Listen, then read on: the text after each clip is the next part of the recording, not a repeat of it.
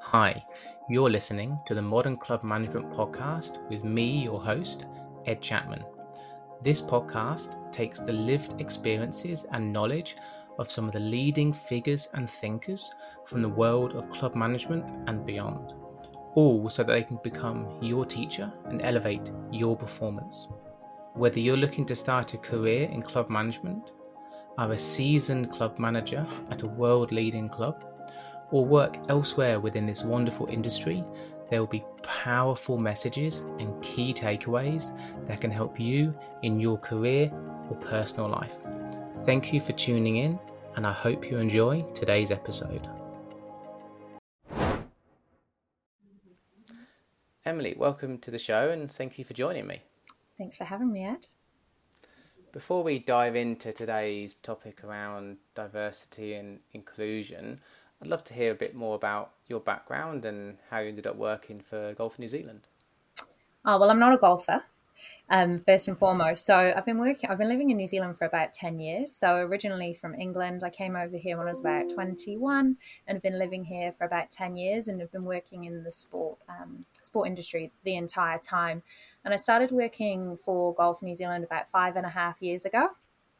So, not a golfer before I started here. So, I was originally employed to work with golf clubs and communities and youth participation and actually all things participation and getting people into the game, um, which was actually great because I came with a unique perspective that I didn't play and I got to really experience every bit of starting something new and really use that to help build initiatives and strategies and, and programs that might suit newer newer golfers as well so that was really great to come with that kind of almost naive perspective, actually.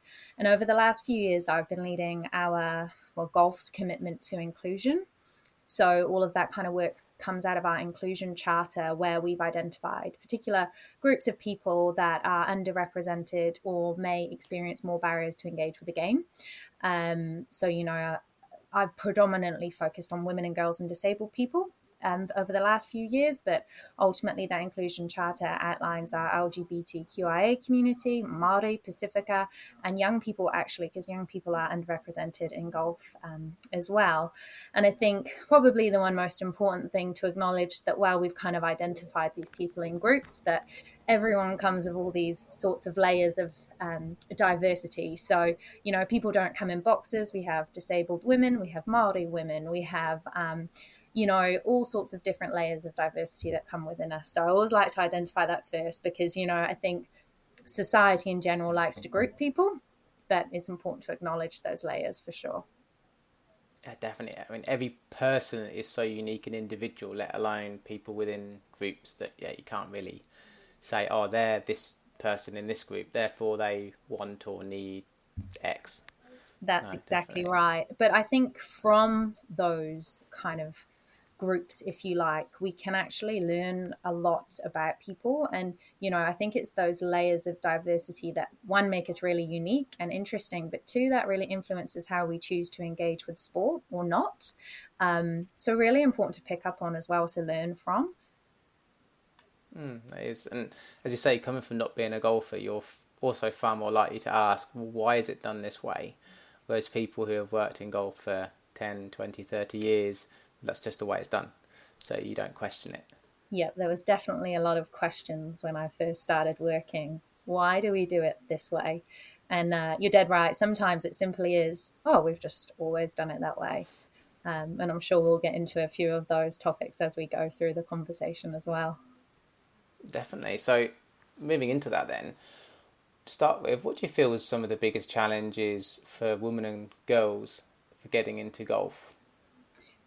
Great question.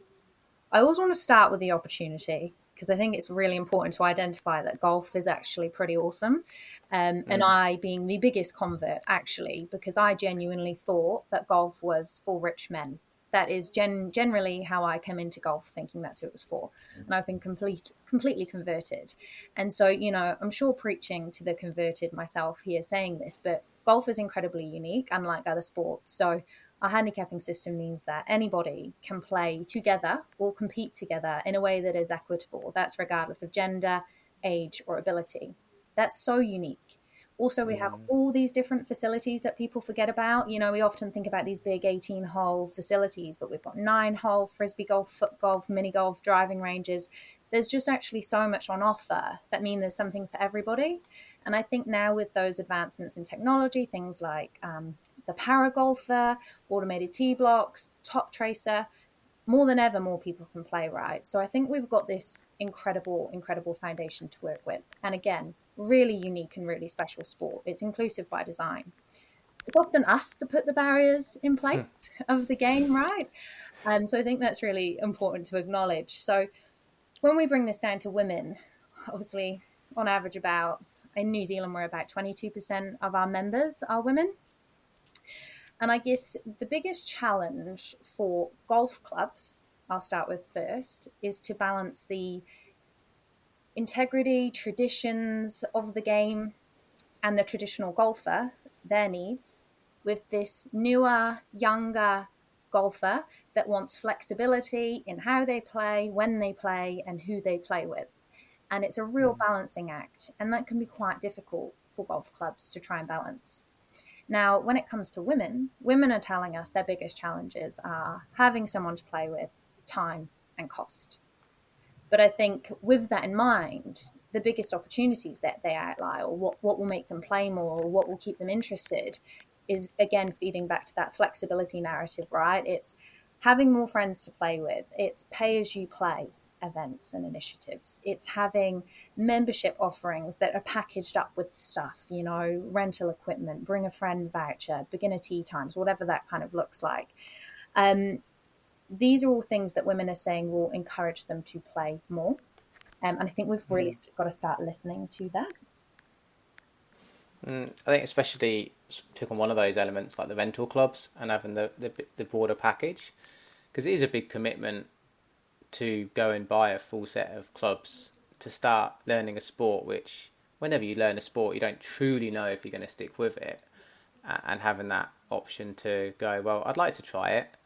Do you have some clubs I can use? And that being really freely available and even to a point knowing that that's actually even an option.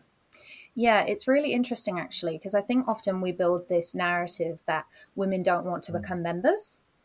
And I actually don't necessarily believe that. I think women don't want to be members in how it currently is sold. You know, they don't want this Yeah. particular product that we're selling, which is this traditional membership product.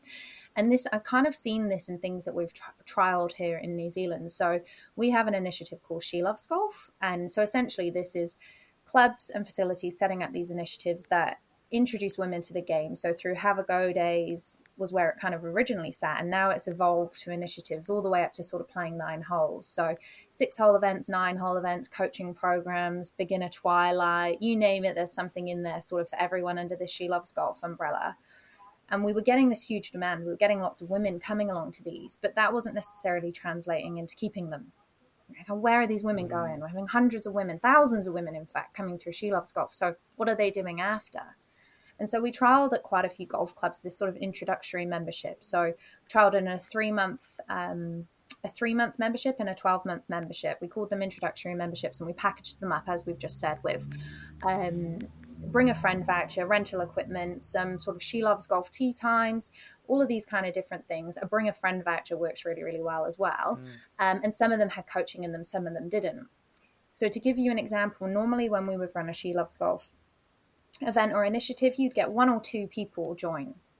With this introductory membership, the mm. three and twelve, we've had golf. We have one golf club in Auckland that's got 150 women in that category, in that introductory mm, category. wow. So we're talking a usual transition of two to nine people to this 150 women buying this package. Mm. And, you know, I think that speaks volumes to the fact that we're just not necessarily packaging it right at the moment, particularly for newer people. Um, I know I would buy that. Yeah, especially it's because it feels achievable or obtainable to go and just have that short term commitment to see actually is this really a place and a sport and everything that's right for me rather than maybe uh, here's a joining fee here's my and I'm kind of signed up for life. And off you go. Off Yeah. you go and play, you know, Yeah. all alone. And, you know, women do tell us that, you know, we've asked women, what's the most important thing when choosing a golf club. And they've told us, well, one, it's having a friend or family member there, so someone to play with. Um, is having good customer service and friendly staff. Well, we could unpack mm. that one. That's also an interesting one. Um, it's tee time availability and flexibility. And that's a big one. And that's a really big one for golf to start thinking about, right? Mm. I mean, there's these, and this isn't all golf clubs, right? Lots of golf clubs have kind of moved quite progressively, but the old historic setup of Tuesday and Thursdays women's golf, and Saturday is where the men's tournament sits. And you know, for women, that's quite difficult for younger women, um, for women like myself that work Monday to Friday, or for young girls that are at school Monday to Friday. Mm. You know, you see significantly lowering our options of when we play. When we can't play on a Saturday afternoon, um, in the winter we can't play in the evenings. We're working during the week or we're at school, so we're left with a Sunday. And then you go, well, you know, is membership with with the money? Yeah. And often women's only tee times on the weekend are like sort of 8 a.m. on a Saturday. And again, I'm generalizing, this isn't everywhere. Mm. They can often be 8 a.m. on a Saturday. Or guess who has sport on a Saturday morning? Hmm. Young people. Kids, yeah. Yeah. So, yeah, young people doing yeah. it. Yeah. So that hmm. flexibility mm. um, and tee time availability did come up as something that's quite important to women. And I hear that when I'm out, right? You know, we've ran events at clubs. Um, we ran a corporate event for all these business women. They're well into it. They were loving it. And, she, a couple of them come up to me and said, Emily, I would join here, but I can't play on a Saturday. So then when would I play? And so there, mm. there's no point. They become flexible golfers. So I think the, the structure and the availability is such an important one when it comes to women. Yeah, I read an article recently written in the UK, and it was a woman golfer who's a very low handicap, and she looked through the calendar for next year, and she worked out to play all the like regional and club events she wanted to play in, she'd have to take 22 days holiday from work. Yeah. Whereas if she was a male golfer with the same ability, she'd have to take three. Amazing, eh? Yeah, and yeah, so if you got if you got the regional championships on weekdays, well, there's all your juniors and college students can't play. There's anyone who works can't play unless they take leave, and that's yeah. I mean at that more elite level, there's already those, there's still those barriers. Even once someone's really into the sport, they actually can't really compete still. Exactly right. And there are there are challenges um, all the way from just getting started to competing, right? But I always think where there's challenges, there's opportunities. Yeah. So it's not all doom and gloom. There are things that we no. can change, and there's things that we can shift that will uh, kind of break down these barriers for women. Mm. And actually, most of the barriers that we talk about, all the actions that you can take to create a more inclusive environment for women, actually create a really inclusive environment for everyone. Mm. Um, so you're not just doing it for women; you're actually doing it to future-proof the game for the most part. Yeah, definitely. most research I read is that often the woman, if it's a family environment, they're the one who has kind of the the sway and the say into what the kids do. Yeah. So if golf's not on the radar, then it's not really going to often be on the kids' radar. If uh, often the family dynamic is still the mum books in the sport events and things like that, well, if they're choosing which sports, then getting them to play golf brings the kids and the family more into the sport. So it suddenly brings in yeah loads more people. Yeah, there's been some research done. They call it the junior multiplier effect, right? Um, yeah. That women bring more people with them um, than their than their counterparts. But you know, also women deserve to have access to golf. Oh, you know, absolutely. like there's so many wonderful health and well-being benefits and social benefits from golf and 50% of your population are made up of women so why wouldn't we it's a no-brainer that we would yeah. make space for women to participate in the game um, and there's just you know and there is a demand you know, mm. gone are the days you can say women do not want to play golf. And we can throw an event out here um, any day of the week and we're getting 150 women turn up. And these aren't golf, are traditional golfers. These are yeah. under 50, all just wanting to play with their mates and have a good time. Mm. And I think that that's something that's really important narrative as well is that, and that's certainly a philosophy that we've underpinned through She Loves Golf. You know, it's okay. We actually have it's okay rules where we tell, mm. you know, actually it's okay to kick your ball out from out of the trees while you're learning. It's okay to tee up every shot. You know, it's okay to not count score. All of these things that just help you get around the golf course and you know etiquette that can come later if it's needed but ultimately we just want to get women and men and young people ran that golf course while having a really great time. Dress code is another big barrier. You know, I actually work for golf. So when I first started learning to play and working for golf, I was given all of this stuff, right? I was given golf attire. And I thought, there is not a chance I'm wearing that because you know why? It's full imposter syndrome. I thought, I can't mm. go in there, out there, all of these golf clothes. Everyone's going to think I'm going to be amazing and I'm going to go out there and top the ball and feel humiliated. It was really that all the gear, no idea sort of mm. thing that I felt. And it's funny. So I just wanted to wear my active wear. I wanted to wear my trainers. I wanted to wear what I had in my drawers that I would wear to the gym um, and go out there. And funnily enough, five years later, guess what I'm wearing? I'm wearing my golf clothes. I feel feel mm. great. I'm wearing a golf skirt. I'm wearing golf shoes, which, by the way, best investment you'll ever buy. Mm. Um, but tell me that five years ago, I wasn't interested. I felt like an imposter, and I think that's another really important thing: is just give people time let them wear what they feel comfortable in. Let them get around the golf course with their friends how they want. And you know what? If women just want to play with other women of a similar age group or they want to play with this sort of newer tribe of women, then let them do so because, you know, we feel limited on time. So when we do have spare time to play golf, we want to go out with our friends or with our family on the weekend or in the evening and just have a good time. Mm. That's interesting. I hadn't really thought of the imposter syndrome side of the golf clothes. I've always thought about the aspect of it's the only sport I can really think of other than stuff with really unique specialties where to start it you have to buy a special pair of shoes, a special top. Like most of the sports, if you want to learn tennis, you just put on your trainers and gym clothes. but you've actually yeah, you've actually got to go and buy what's you know the higher end generally the price category for for clothing. Um, yeah, it's it, it's interesting. In the UK, there's a brand called Zara, yeah. and they've just started selling golf clothes. Oh no way! Yeah, I I I heard it by chance, and I then happened to walk past one, so I popped in. Yeah, they now start selling golf clothes only on their shops, and it's like um twenty two pounds, so like forty five dollars for for a golf shirt. Golf and just targeting that younger. It is very yeah. very limited for a woman. I mean, often you can go into a pro shop and it's quite jazzy. Um, mm. You know, often quite, you know, vibrant prints on on golf collared t-shirts and which you know it might be great for some people but not all um you know i certainly kind of like quite plain gear i will buy my bits from Adidas or Lululemon. Um, and it's not necessarily always particularly golf clothes that I'll buy. I'll kind of mix and match some different bits, maybe with an Adidas golf skirt and then wear kind of a different top with it. But, you know, some, a lot of the golf specific apparel for women isn't necessarily meeting the needs of your sort of 20 to 30, 40 year old. As such, huge market for someone to jump into. Mm. So well done, Zara. Mm. And there's also far more body shapes, for want of a better term. I know from my sister does a lot of cycling, and actually I noticed I was watching a bit of the the Tour de France, the Femme one, and generally the men it's very similar. They've all the same body shape, giant thighs, small upper bodies, similar height. Mm. But when you when you look at the woman peloton, it, it's a bigger diversity of body shapes, and then the needs around just the style of clothing and the cut of it is then seems to be far more varied as well, which I'd imagine would be the same for golf, but you don't really see that in golf clothing. You ultimately just want to wear what you feel comfortable and good in.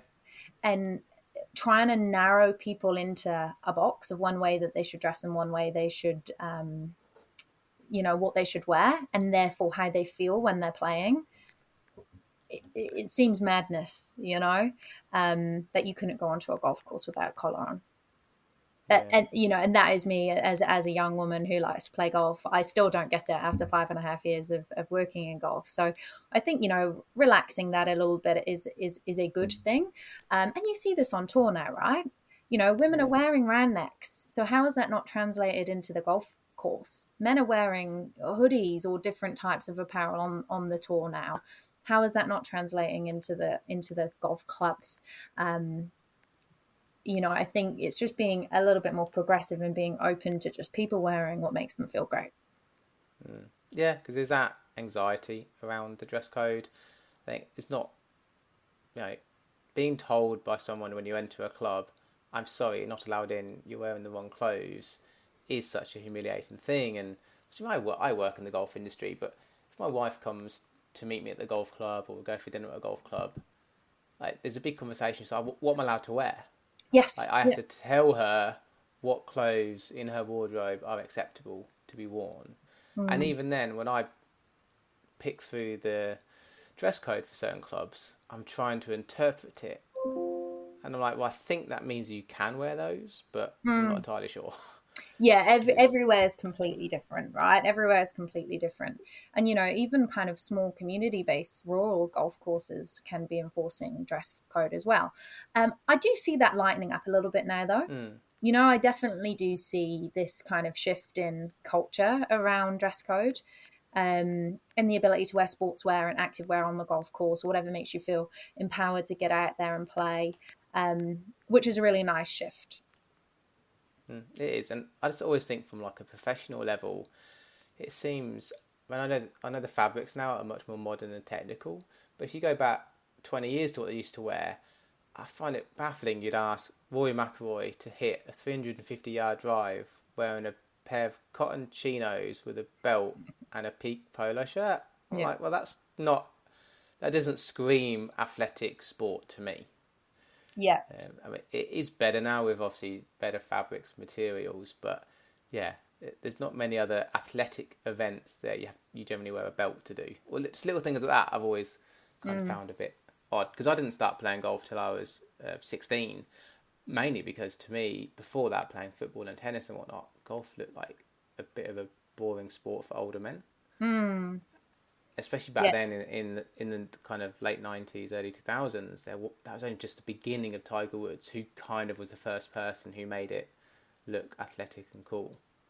I think that's probably it is one of our biggest challenges in golf, right? Is the perception of the game. Yeah. Um, and for the most part, the perception isn't necessarily reality. And I think once you start playing or you start working or you start getting involved in the industry, you realize that it's actually quite different to how it's been historically perceived. But there are a few old traditions still lurking around um, that, that might need to shift a wee little bit as we move into the future. But perception is, is, is one of our biggest challenges as a sport, I think. No, definitely. You mentioned earlier about customer service and staff being one of the common comments you get back from women. Can you go a bit more into detail on that? I would love to get into more detail in this. I actually would love to do a further, um, I guess maybe focus group or get get women in the room about this customer service thing because while they've said these are the kind of top things that would encourage them to play more mm. top considerations when when play, being part of a club, we weren't able to unpack that mm. necessarily.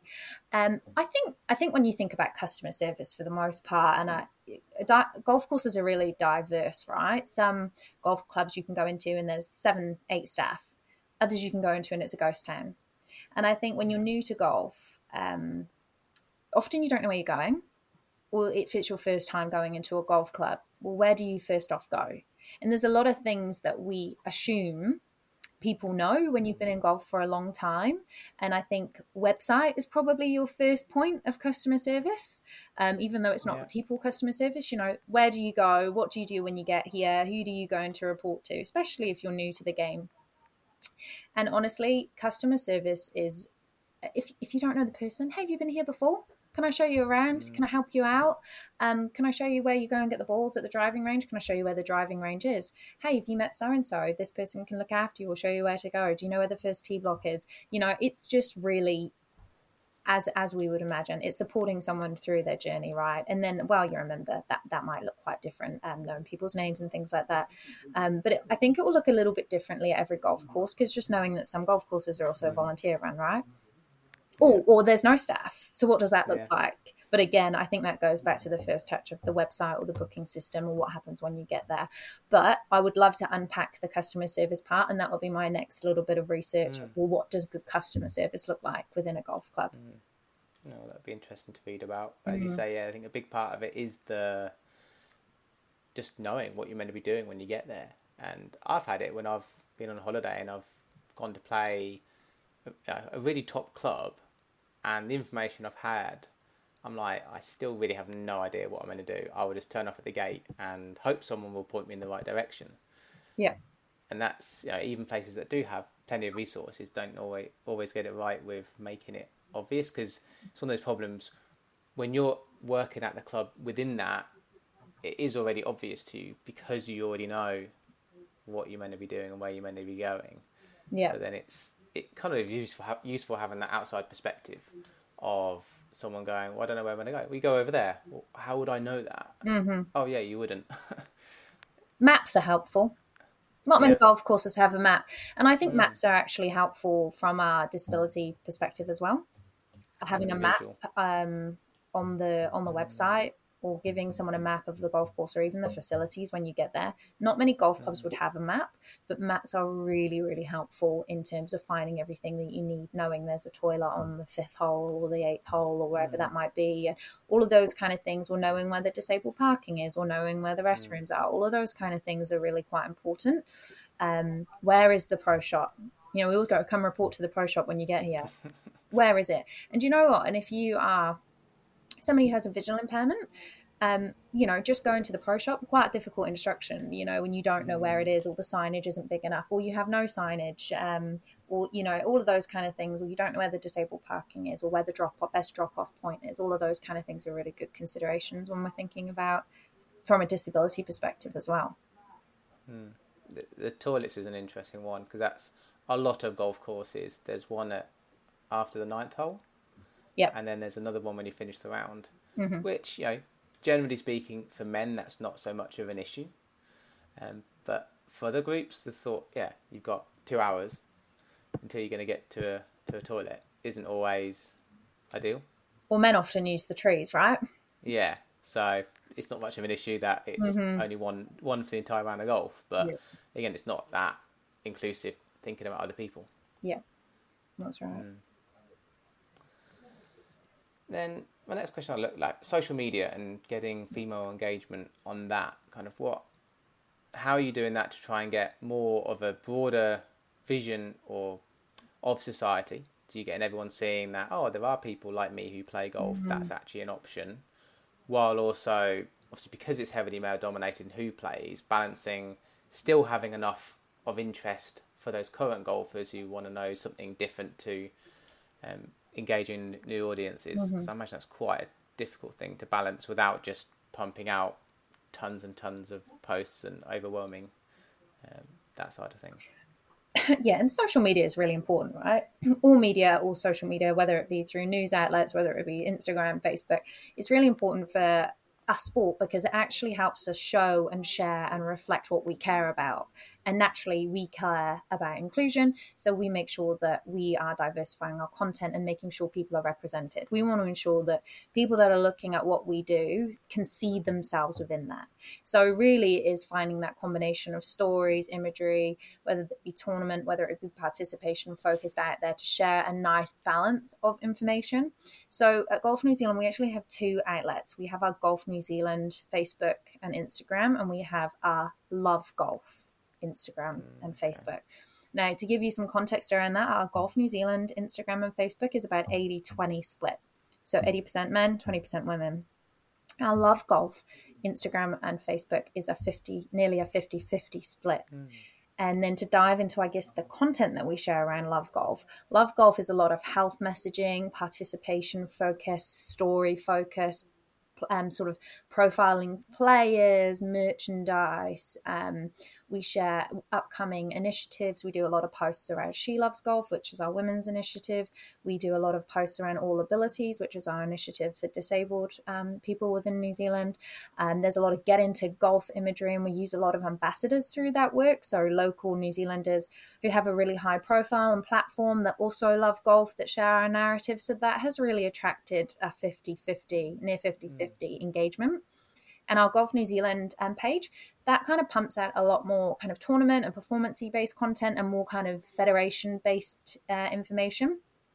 So you can kind of see how they've ended up splitting. And I guess maybe that's an indication to what women are potentially wanting to look at or potentially wanting to engage with. But through both of those, regardless, there is still, we are striving for a split of content. Mm. We would not want you know 10% of male content on golf.co on, uh, on golf new zealand site and then you know 90% uh, 10% women 90% men content. We still have a split because, as I say, our media outlets are how we show what's important and what we value.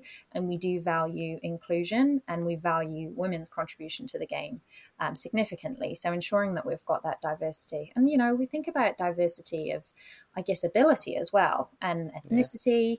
And gender. You know, we're thinking about that kind of stuff all the time. And one of the things we're really starting to think about now is how accessible our content is. So things like using alt text and subtitles. Um, that's our kind of next thing that we're delving into to make sure that everyone can consume what we're sharing as well. Mm, it's interesting, and I think as well, like a lot of men have would have the similar interests around the health and that messaging far more than the traditions of competitions and what's mm. happening uh, on tour. Because yeah, but for me growing up with sport personally, it was always about what's happening in the professional game, whatever sport there might yeah. be that I played. And I just, when I was younger, I just assumed that's what that's how everyone approaches sport. They play a sport because they watched it on TV. Yep. And they're still interested in that. It's only been as I've learned some new sport that I really have no interest in the actual professional side of it. I just do it because I like it. Mm-hmm. That I've it's kind of more made sense to me that when I've coached people before and they're like, "Oh, the tour, yeah, I don't follow that. I just play golf because I like it." Yeah.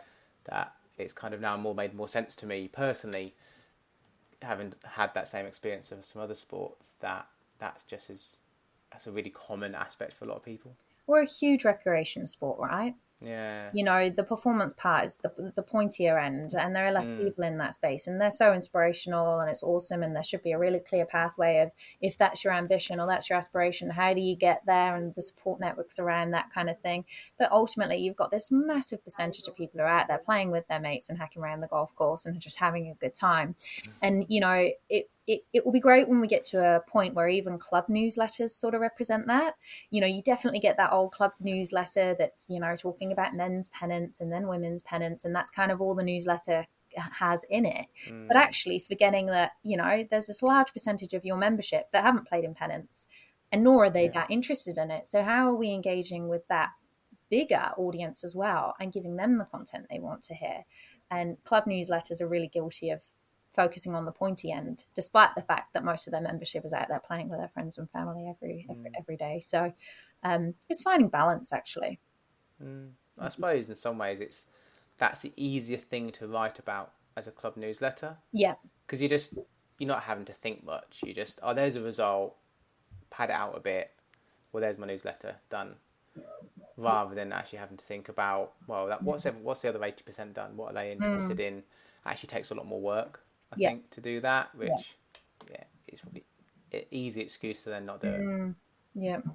Yep. Uh, interesting on that. Now, moving into more the golfers with disabilities, you've talked about some of the uh, the power tees and some of those other kind of in, kind of more newer inventions into golf. I'd imagine like accessibility of actually just getting into a golf club. Mm. Like actually, you know, if you look at I've always look at them and think, well, if I was in a wheelchair, say, I actually couldn't get into a lot of places uh, in golf clubs, and even just from the perspective of maybe someone's been a member their entire life, and now they're 85 and in a wheelchair, and they still want to go to their golf mm. club just yep. for dinner. Well, actually, that's already a challenge. Yep. Look, the physical asset can be a barrier but just remembering everyone's got a diverse range of impairments, right? Yeah. It's really easy to quickly think about wheelchair users and um, people yeah. that are using a wheelchair. Um, but you know, that's just one type mm. of impairment or one type of um, challenge that that might need to be overcome. And there are many invisible impairments. There are many um, other types of impairments. If you think about having an um, being an amputee or having cerebral palsy or having autism or any of those kind of impairments um, that aren't necessarily linked to the um, asset, for example, being a barrier. Mm. So, and the reason I do try and avoid talking about the asset as much because these can oft- often be quite expensive to change, right? Mm And when we start talking about expense, people go, "Whoa, you know that that sounds really hard and really expensive." So, well, the ideal situation is that all golf clubs are built using universal de- design, that everywhere is accessible. The reality is we've got these really, really old facilities, and that's a real long-term outcome. So, yes, we should be striving for universal design. Yes, we should be striving for um, an inclusive physical asset or an accessible accessible physical asset. But there's so many other things that golf clubs can do to make sure that people with a disability are included and have a place to belong within their golf club. Um, and we've just shared our, our new strategy around um, dis- uh, disabled people's inclusion in golf. And yes, we talk about the club, but we also talk about participation, competition. We talk about um, the profile. The profile is so, so important. You know, I know there's that old saying, you know, you can't be what you can't see kind of thing, and it's mm. probably overused to death. But how if you have got an impairment and you've never ever see anybody with an impairment playing golf think that that is a game for you? And a lot of our work is sharing the narrative and sharing stories of these people who are out there absolutely smashing golf and having this wicked time playing it who have all sorts of different abilities. And golf is a game for everyone. The handicapping system equalizes. Um, equalizes who you're playing with. So actually, anyone can get amongst it. And I think it's about having the visibility of that, having visibility of how to get started, how to play, and how to compete, but then also having the initiatives in place of how to get started, how to play, how to compete. Um, and we certainly operate on a twin track approach. So it's making sure that everything that already exists is inclusive. So our regular participation initiatives in the club environment, but also um, a parallel experience where it's kind of this disability only experiences. So um, in New Zealand, we use the term all abilities for our kind of tournaments and participation programs. That's just to keep in line with our friends in Australia who also use that term. So we have all abilities programs and all abilities tournaments. Um, if you're just looking for an exclusive environment, so disability only, mm. and that's not to say you have to choose, but you can go in and out of those pathways and jump from both. You know, most of our golfers are playing our disability tournaments. They're playing in their club events, they're playing in their mm. club tournaments as well. Um, and others actually just prefer being in that environment too. So I think it's making sure that there is choice. Choice is the key, key thing here. Ensuring that there is choice, that people can see themselves in, in, in the golfing environment and that there is representation. People know how to get started, where to play, where to compete and again, this club environment needs to be inclusive and welcoming. And honestly, I would put on top of the tree good customer service because you can have all these things that are not ideal or not perfect. But if you've got good people at your club supporting people through that, I think that would be my number one thing um, in the club environment having good people. Yeah, it's a huge part of it of, of making people feel welcomed and yep. feel like they they can be there and it's they can ask the question if you if people are booked at ease by staff, mm-hmm. they're far more likely to ask what they think. Probably internally is a stupid question, but it's not. If you don't know, then you don't mm-hmm. know. But if you feel like the staff are maybe a bit abrasive or they're a little bit rude, you think, oh, this is going to get some kind of sarcastic comment if I ask this question, which then often they then just leave and don't come back, and maybe that's a lost opportunity.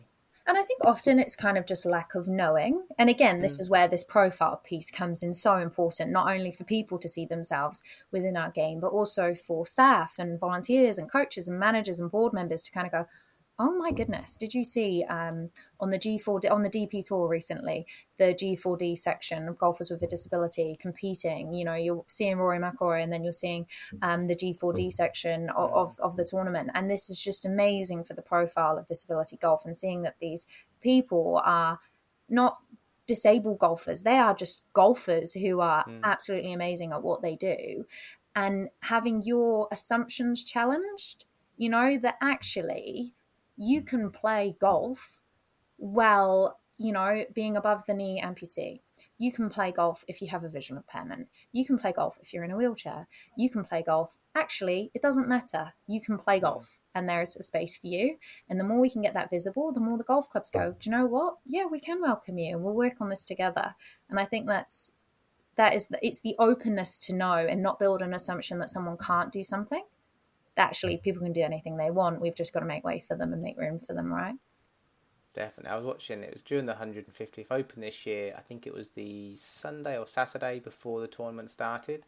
They had this big celebration for the anniversary, Yep. and it was, yeah, one one or two tour players, maybe one of the senior players, and then with yeah a golfer with a disability Mm-hmm. in a group together, and it's just stunning. I mean, there's one I can't remember his name now, but he only had one leg, Mm-hmm. amputated at like the hip, Mhm. and it's hit the ball so far, and with just perfect balance. It was really quite astonishing. Far more, in some ways, far more impressive than Rory and those other players to have that quality and the power from that and then it's a whole range of different people with different disabilities competing was a great showcase Mm. for the sport. I think that's something which, yeah, more say more visibility to see that would be great. It shows the inclusivity of golf. Mm.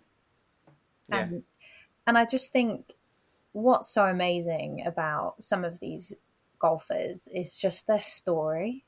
You know, first and foremost, you know, when we run a, run one of our All Abilities tournaments, yes, there's some cracking golf played. Yes, it's a, a brilliant tournament, but ultimately it's about being in the clubhouse after and having a yarn and Mm. having a chat and chatting through the game, but also chatting through life. You know, but these people have just got exceptional stories, exceptional stories, and you think it's hard enough to. I think about how hard it is to learn and play golf. Like yeah, I I am still painfully getting my way around that golf course and I have a good time but my score is still so bad but you know um but you know that that is me with actually no physical impairment um to have to to kind of work with. And these people are, are learning this game playing this game competing in this game with all sorts of additional um, things to be thinking about that you know that I don't. And it, it it's so impressive. Like it is so so impressive and no moaning either. I moan my whole way around the golf course. You know, oh, you know, and they're just like absolutely hammering it around there, like just having a great time playing good golf. Um, and I think the more the more we can share that narrative, the more we can share that story, the more people will go, oh, I didn't know that that existed. I'd love to get part of that. And we're certainly seeing that here. The more we're kind of profiling players, the more we're running tournaments, the more we're running events, the more we're the more we're doing, the more people are coming out of the woodworks going, God, I'd love to give that a go. Or Mm. actually, hey, I've been playing golf for ages. I'd love to be involved with this. And you're building this big community. Um, it is actually one of my favorite areas of golf to work in because just great people, great golf, Mm. great community, great stories, and just, you know, real good humans to, to work with. Um, easily one of my favorite areas of the game to work in is the disability golf space. No, I can see that. Of the times I've done, maybe uh, when I was in Dubai, we, we did coaching every week for the Dubai Autism Centre. A group of, of 12 would come, and, and in Hong Kong, I had a few individual students as well with disabilities. And yeah, it's amazing. Um, and a friend of mine in Hong Kong coached, uh, he's only a young kid, but he was born with only one hand. And being able to see them like play and just love it and enjoy the, the game, it's really rewarding. So, Emily, is there any questions I haven't asked you that I should have done, or you would anything that you'd like to talk about? I did know a heap of things I think golf clubs should do. Hmm. Um, if you'd Yeah, like I'd love to hear some of those. Absolutely. Um, so, so we actually have um, our strategy for women and girls, and we call it our ambition. And so we had positioned it that it's our ambition that women and girls are welcome, valued, and thriving in golf, right? And the reason we positioned it that way is because we can ask it a question. You know, do you share our ambition? And it's quite an easy answer, right? Who's going to say Mm. no to that? Of course we do. Of course we want all those things. And so within that, I guess there are six outcomes of this strategy. And one area is about clubs. And actually, we can't do anything at the clubs as, as a national body, but we can say what we believe or what we think could and should be happening to create better experiences for women. Um, and I guess a couple of those things that we would advocate for, and certainly from my own experience as well, that I would just love to see golf clubs doing more. And New Zealand, we're doing really well in, in some of these areas, and, and a lot of clubs are working on some of this as well and seeing great outcomes. But ultimately, first off, is having a women's focused participation initiative that targets younger women. Um, when I say younger, you know, if we're looking at about 86% of women of membership, um, of women are over the age of 50, right? So we've got a partic- we've got a underrepresented group, but we've also got an older group of women, right? So we're looking for newer, younger women having a participation initiative in place. So, you know, in New Zealand, we have She Loves Golf, which has sort of created this whole new tribe of women. And the initiatives within that are from have a go days, but don't just run a have a go day, mm. run what next? Because the, the kind of jump between have a go and membership, too big. So, what mm. comes next? So, you've introduced all these women to your club, have initiatives in place, and some really popular ones or good ones to put in place. I always think are we call it like She Loves Golf Twilight, which is essentially kind of an introductory version of Twilight. So most golf clubs think that Twilight is a kind of social um social thing for kind of newer or people who don't want to play competition, which it totally is but there's still a layer before that where Twilight still is a bit intimidating. You know, you don't want to get in mm, the way. Yeah. So we find that when we've kind of labeled it She Loves Golf, because remember, this is a brand that women associate with. It's a brand they know they're safe. They know it's it's okay rules. They know they can wear their active wear. They know that they're safe to play within the She Loves Golf umbrella, which has been a real kind of incidental outcome of it. But She Loves Golf Twilight, we have heaps of women turning up to that every mm. week. They're playing every week, one night mm. after work that is what you want them doing. The more they're playing, the more hooked they're going to get. They pay as they play. They pay their ten dollars or their twenty dollars, and they turn up. And and you can run this in many ways, right? So you can run it by a timer, hour and a half. Off you go, play an hour and a half, and then they're actually measuring their success by how many holes they've played, not their mm. score. So the time yeah. quite a nice idea. Or put it on a six and a nine hole option is really helpful. Those shorter membership categories or those packaged membership categories also super super helpful and impactful. Um, we run regional event series so when I first started learning to play, I hmm. always wanted to be part of an event, not a competition, but I want to be part of something cool, right? There's nothing for yeah. me. So years back, we started um, She Loves Golf Sixes and She Loves Golf Nines. So it's a regional event. They're hosted at different golf courses. So again, golf courses are sharing the load. And um, so you get to play five or six different golf courses across the spring, summer um, in a six hole format or a nine hole format, spot prizes, big event, heaps of women there. Um, and again, it's okay rules. You don't have to count score if you don't want to, or you can. We play as a team.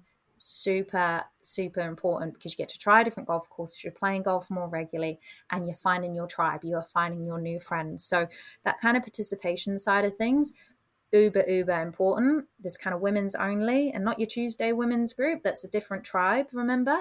But this kind of newer group that want sort of different things and have different motivators. Um, chill on the dress code another big one. Chill on the dress code, chill on the etiquette. These things come. You've got to be mm. ready to work on your golf gear. You've got to be ready to start thinking about etiquette. And I guess to give you an example, I'm five and a half years in and I'm still not that interested in etiquette. I mean, obviously, I'm respectful on the golf, mm. you know, to that extent, but I'm not, when I say etiquette, I'm probably thinking about rules, like harsh rules. Mm. Still not that interested in it. And mm. the only handicap I'm messing with is my own. If anything, mm. it makes me look better, which is not a good thing in golf, right? Especially if you're yeah. competition. And remember, I'm probably never going to go and play in a competition, right? It's just not the version of golf that I want to play. Um, access, access has to be a focus. So it's great to do all these participation initiatives. It's great to get all these women in, but actually, if you don't address the systemic things within the golf club, actually they may not stay so, you know, that's the leadership, that's having um, a voice of a woman at governance and leadership structures, that's having lots of women around the golf course in, in roles, in jobs, and actually how we can access the golf course. Can we get on on a Saturday? Are there times we can play women's only tee times? But are there also times I can play with my partner who's a man? right? Mm. Can we play together? And actually, I want a culture and environment where it's not taboo if he plays off the front tees with me. You mm, know, it's yeah. another crazy thing in golf that we like to gender the tee blocks. And actually, this gender binary that exists in golf with the new world handicapping system, it just does not need to be there. And this isn't just about women, this is about everyone. If we can get mm. to that point where we are saying forward, middle, and back tees instead of women's and men's, this is going to be better for everyone because everyone will know that older dude older man that should be playing from the front now. And also the fact that if you play as a family or you play as a couple, um, you should just be able to play together with no taboo or no stigma associated to that. And then that leans me into membership categories. Also, don't need to be men's and women's. And sometimes when you when you kind of just create a membership category, that can unravel some old historic inequities and access. But membership categories don't need to be on the binary, do not need to be gendered. And this is future proofing, right? It's something that's mm. unique about our sport. We don't need the gender binary within it. So, you know, genderless membership categories, tee blocks based on ability, not gender, all really, really important things. And ensuring that women can access and have equal access, equitable access to the golf course. Um, consultation would be my other one. Often we go, oh, I want to get more women in, in my golf club. I'd love more w- women members. I know I'll ask our current women members, who, as we spoke about before, around 86% of them are the over the age of 50. So while their voice is really, really important for retention and really, really important for them, you also need to get the other group of consultation, which often your national federation will have heaps of research on what women want. Um, can join that information and make sure again you're finding that balancing act because if you're asking the same people the same questions over and over and over again you're going to get the same outcomes. Um, that's a big one. Um, and yeah customer service. Don't assume. They would be my top ones to start thinking about um, mm. when creating a women's just actually more inclusive environment in general. Mm. uh, really a lot of really interesting food for thought for people to think about and yeah, start looking at things a slightly different way, uh, and as you say, drawing in some more diverse thoughts and opinions to create yeah more diverse and inclusive culture at a club. Really nice, Emily. Thank you very much for your time and joining me. It's been a really interesting conversation. You're very welcome. Thanks for having me, Ed. Thank you for joining me on this journey as we dive into the world of club management. I hope you enjoy listening to these conversations as much as I enjoy having them. If you do enjoy and get value from them, I have two small requests. Simply subscribe to the show on your favourite podcast listening app and leave a review and share it directly with someone whom you think would benefit from listening. If you're interested in being a guest on this show yourself, then you can reach out to me using the details in the show notes or email me modernclubmanagement at pm.me. In the show notes, you will also find a link to my bi weekly newsletter that complements these conversations, where you can sign up to receive these directly into your inbox so that you never miss out. Thanks for tuning in and have an amazing day. This episode is brought to you by Suada. Suada is the social learning platform that delivers high quality blended learning with human connection. Suada is on a mission to revolutionize the digital learning space through restoring the critical element of human engagement that has gotten lost in online learning. The technology provides everything organizations or individuals need on one single platform to achieve meaningful long term learning success. Using these skills helped me attain a job offer as the Director of Golf at Golf Digest, top 100 in the world ranked course when, after I completed their influence and communication courses. But don't just take my word and the 97% five star reviews it has had on Trustpilot for it. Try it yourself. All you have to do is email david at suada.com, that's S U A D A.com, and quote the Modern Club Management Podcast to claim your free enrollment onto the reciprocity course to start your journey to become a more influential and persuasive communicator.